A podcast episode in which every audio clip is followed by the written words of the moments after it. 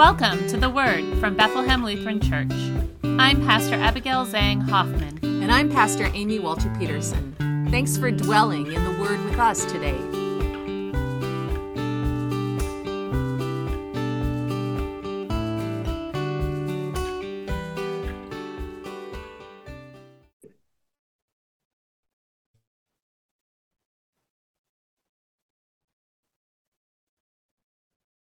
We are in the midst of our annual giving appeal when we invite your financial support for the ministry we share at Bethlehem Lutheran Church, which includes this podcast.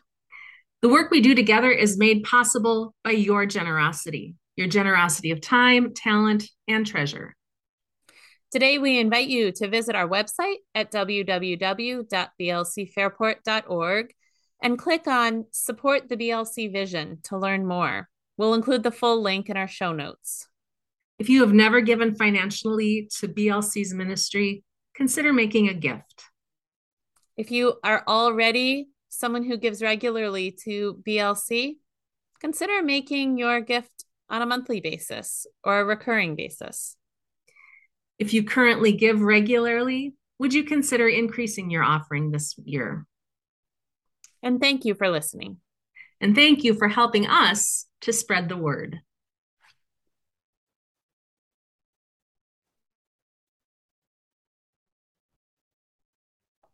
The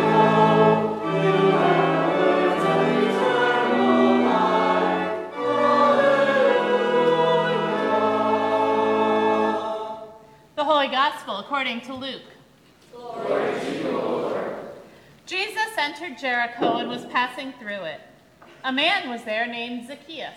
He was a chief tax collector and was rich. He was trying to see who Jesus was, but on account of the crowd, he could not, because he was short in stature. So he ran ahead and climbed a sycamore tree to see him, because he was going to pass that way.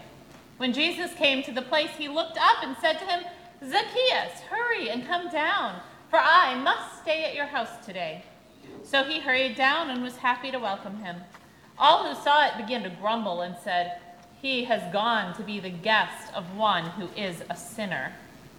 Zacchaeus stood there and said to the Lord, Look, half of my possessions, Lord, I'll give to the poor.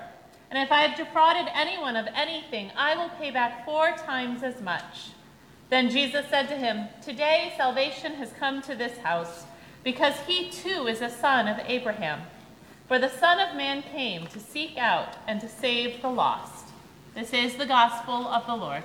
Praise to you, O Christ. You may be seated.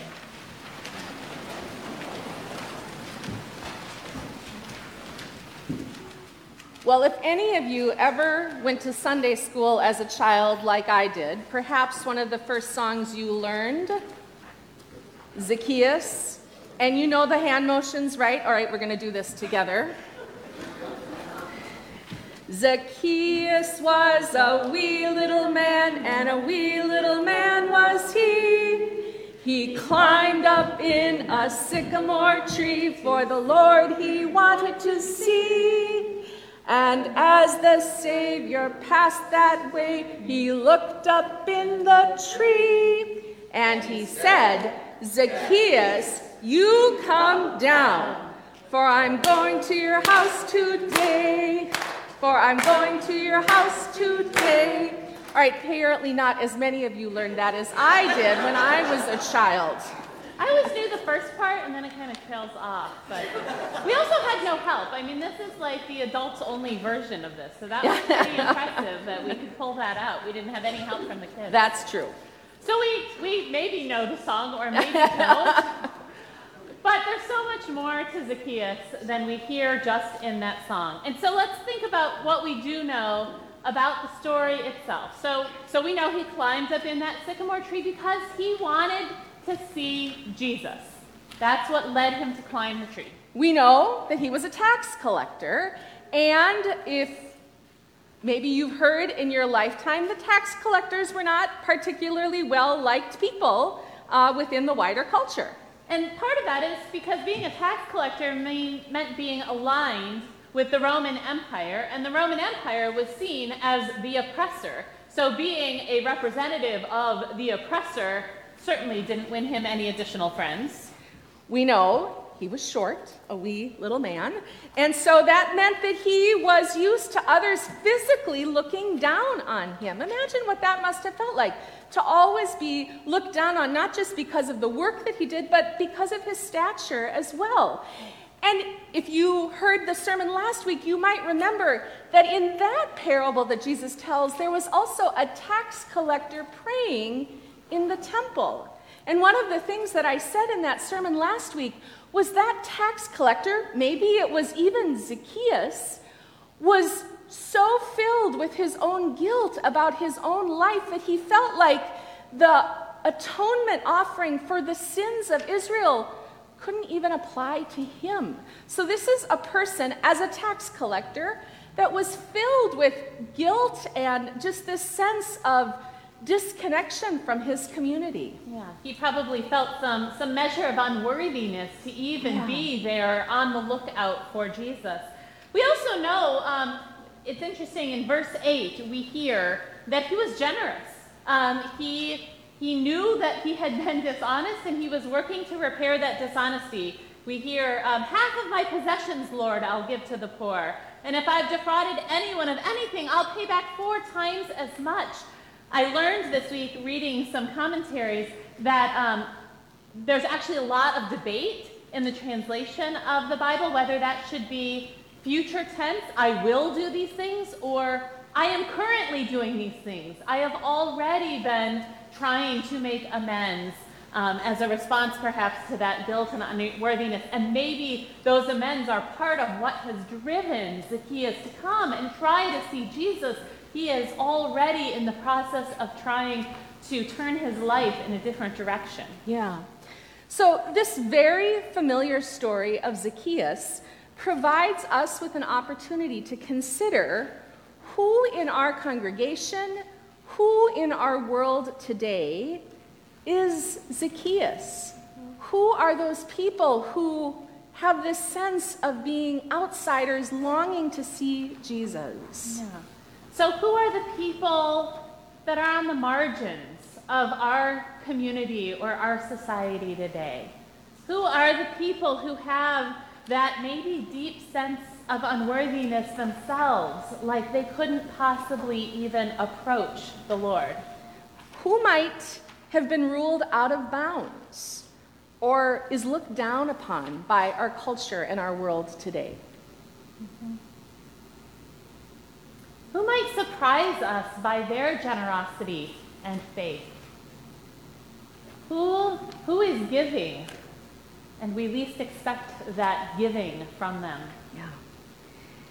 And who just wants to see Jesus in our world today, but either churches or individuals or structures keep telling them, no, no, you can't see Jesus.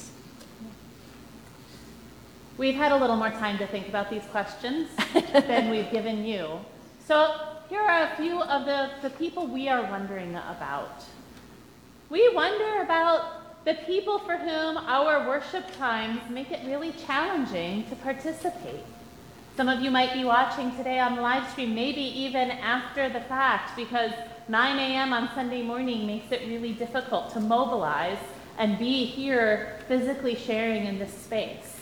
Not to mention anything of people who work. There are people who work on Sundays who just simply can't be here when we gather for worship.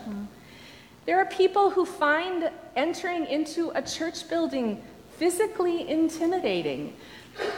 They might find our particular building intimidating because there's a lot of steps to get up to come through the front door. Now, we know as folks who come here regularly that there are other entrances as well. Um, but there are people in our world for whom just entering into a physical church building is scary and intimidating, and we don't always make it easier for them. There are people who have been told by religious communities over the centuries that they are not welcome because of the color of their skin, because of their sexual orientation, because of their gender identity, because they are in the wrong class, a host of reasons uh, for people who have explicitly been told by religious communities that there is not a place for you. Yeah. And there are people who have not been welcomed because of how they look, because of their ability or their ability to um, contribute to the life of a community, or because they may have physical challenges that they face. And so, just being accessible is a challenge to be able to be present and to see Jesus within a community of faith. Mm-hmm. Yeah.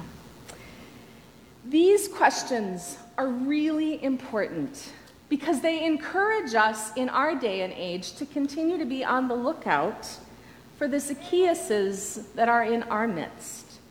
Who are those people in our world who want to see Jesus, who long to see Jesus, but there are barriers that keep them from seeing Jesus? It's not a stretch to say that Martin Luther, in some ways, was a Zacchaeus of his own time. We know from his writings that he himself felt that he was deeply unworthy of God's grace and God's forgiveness. And he so desperately wanted to see Jesus that he poured through the scriptures. He so wanted to believe and understand that God's forgiveness and God's mercy was actually for him when he had difficulty believing and, and believing and understanding that. So he poured through the scriptures and, and he found Jesus in those scriptures. The church at the time had so many rules and so many obligations that it made it, made it hard for some other people to see Jesus as well, not just Luther.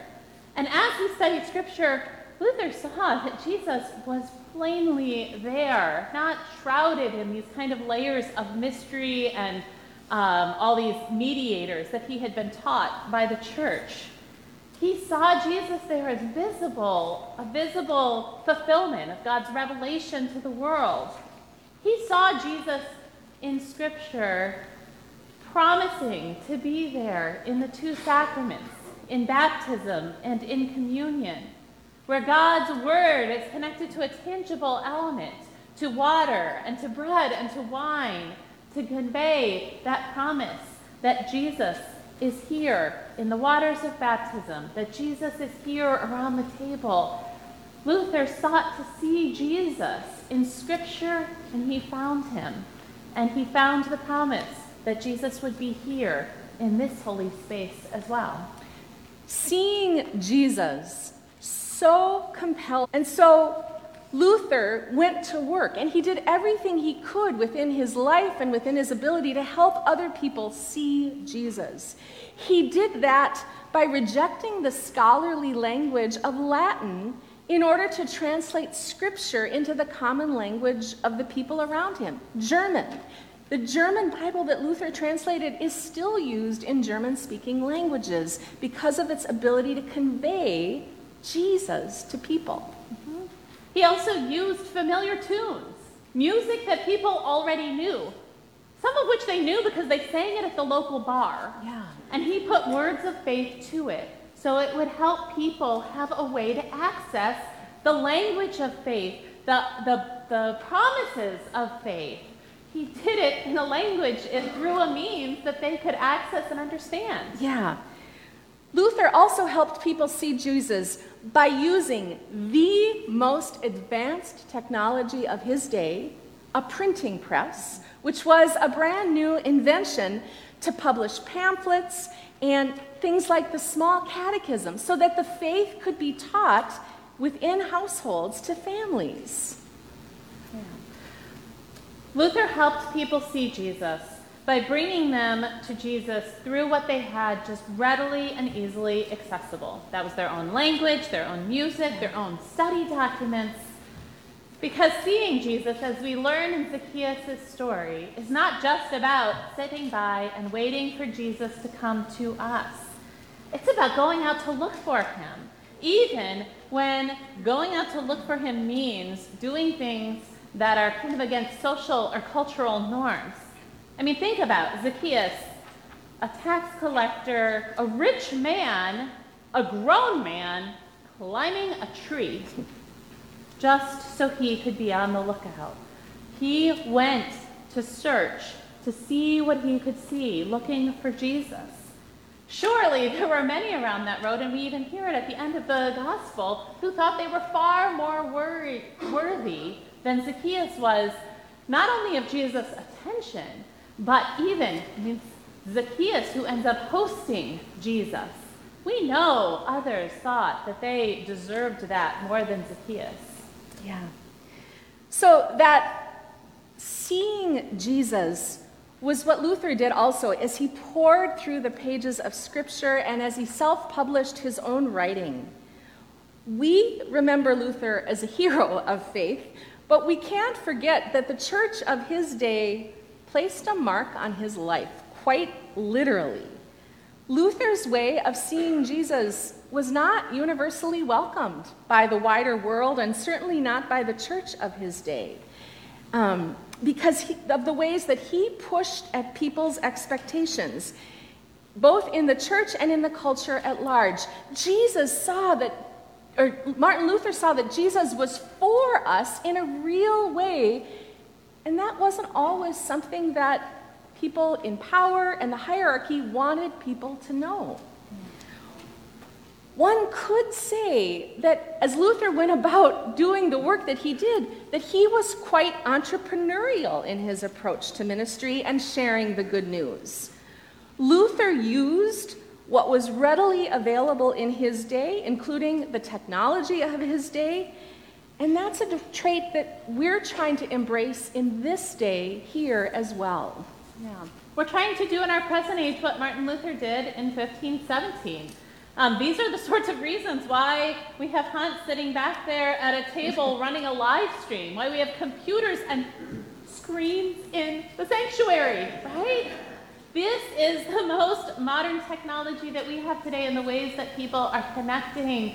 And so, how do we use that to help others see Jesus the way Luther did before us and many others in between to connect with people who are not just physically in this space, people beyond our walls.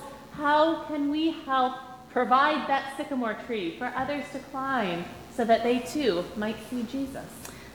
So, Abby, what does it look like to see Jesus in our day? We've talked about all of these ways of seeing Jesus, but what does that really look like for us? Well, I think one of the pieces of good news here is that Jesus is showing up. Jesus is here. Our work is not about somehow magically encouraging Jesus to come. There are not magic words that we say that ensure his presence because Jesus is here already, and not just within these four walls. Yeah, we saw such a great example of this earlier this year when there was the fire at the Pines of Perinton. This is what's happened that morning. It was a morning in January. I think you texted me yeah. before nine o'clock in the morning to say there's been a huge fire at the Pines of Perinton. What can we do to help? So I got on the phone. I called someone that I knew that was a contact there at the Pines of Perinton um, to say, how can we help?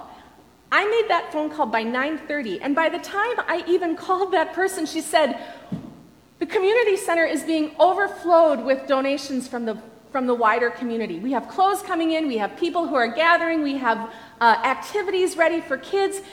People in the community were already responding to the need. They were being Jesus for people in for their neighbors before we had even asked the question, what can we do to help? No one was waiting for us to go out into the world they were being Jesus for one another already.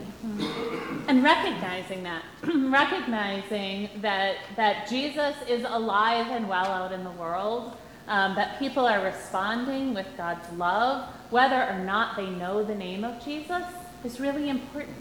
Part of our work is to point there and say, that's Jesus. That's how I recognize him. When love is shared, when kindness is expressed, when connection is made, that is Jesus. Yeah. This seeing Jesus, this sharing Jesus, this pointing to Jesus is essential for our life together in the coming year and, frankly, in all times.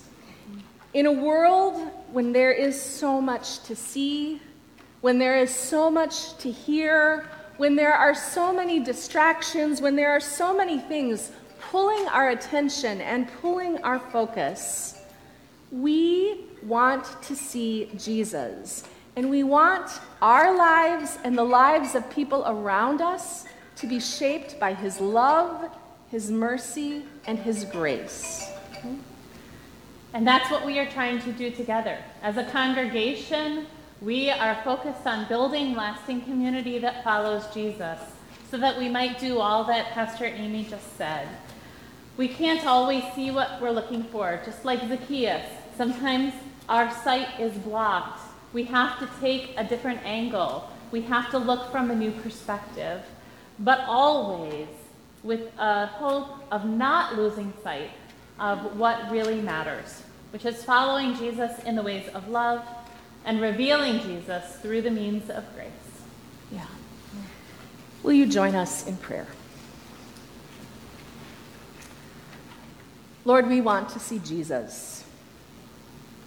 Help us to be like Zacchaeus, who didn't wait for, for the Lord to show up, but climbed a tree to be on the lookout. Let us look ahead to where we can meet and welcome Jesus into our many ministries by generously sharing of ourselves and our gifts today and in the days ahead. Amen. Amen.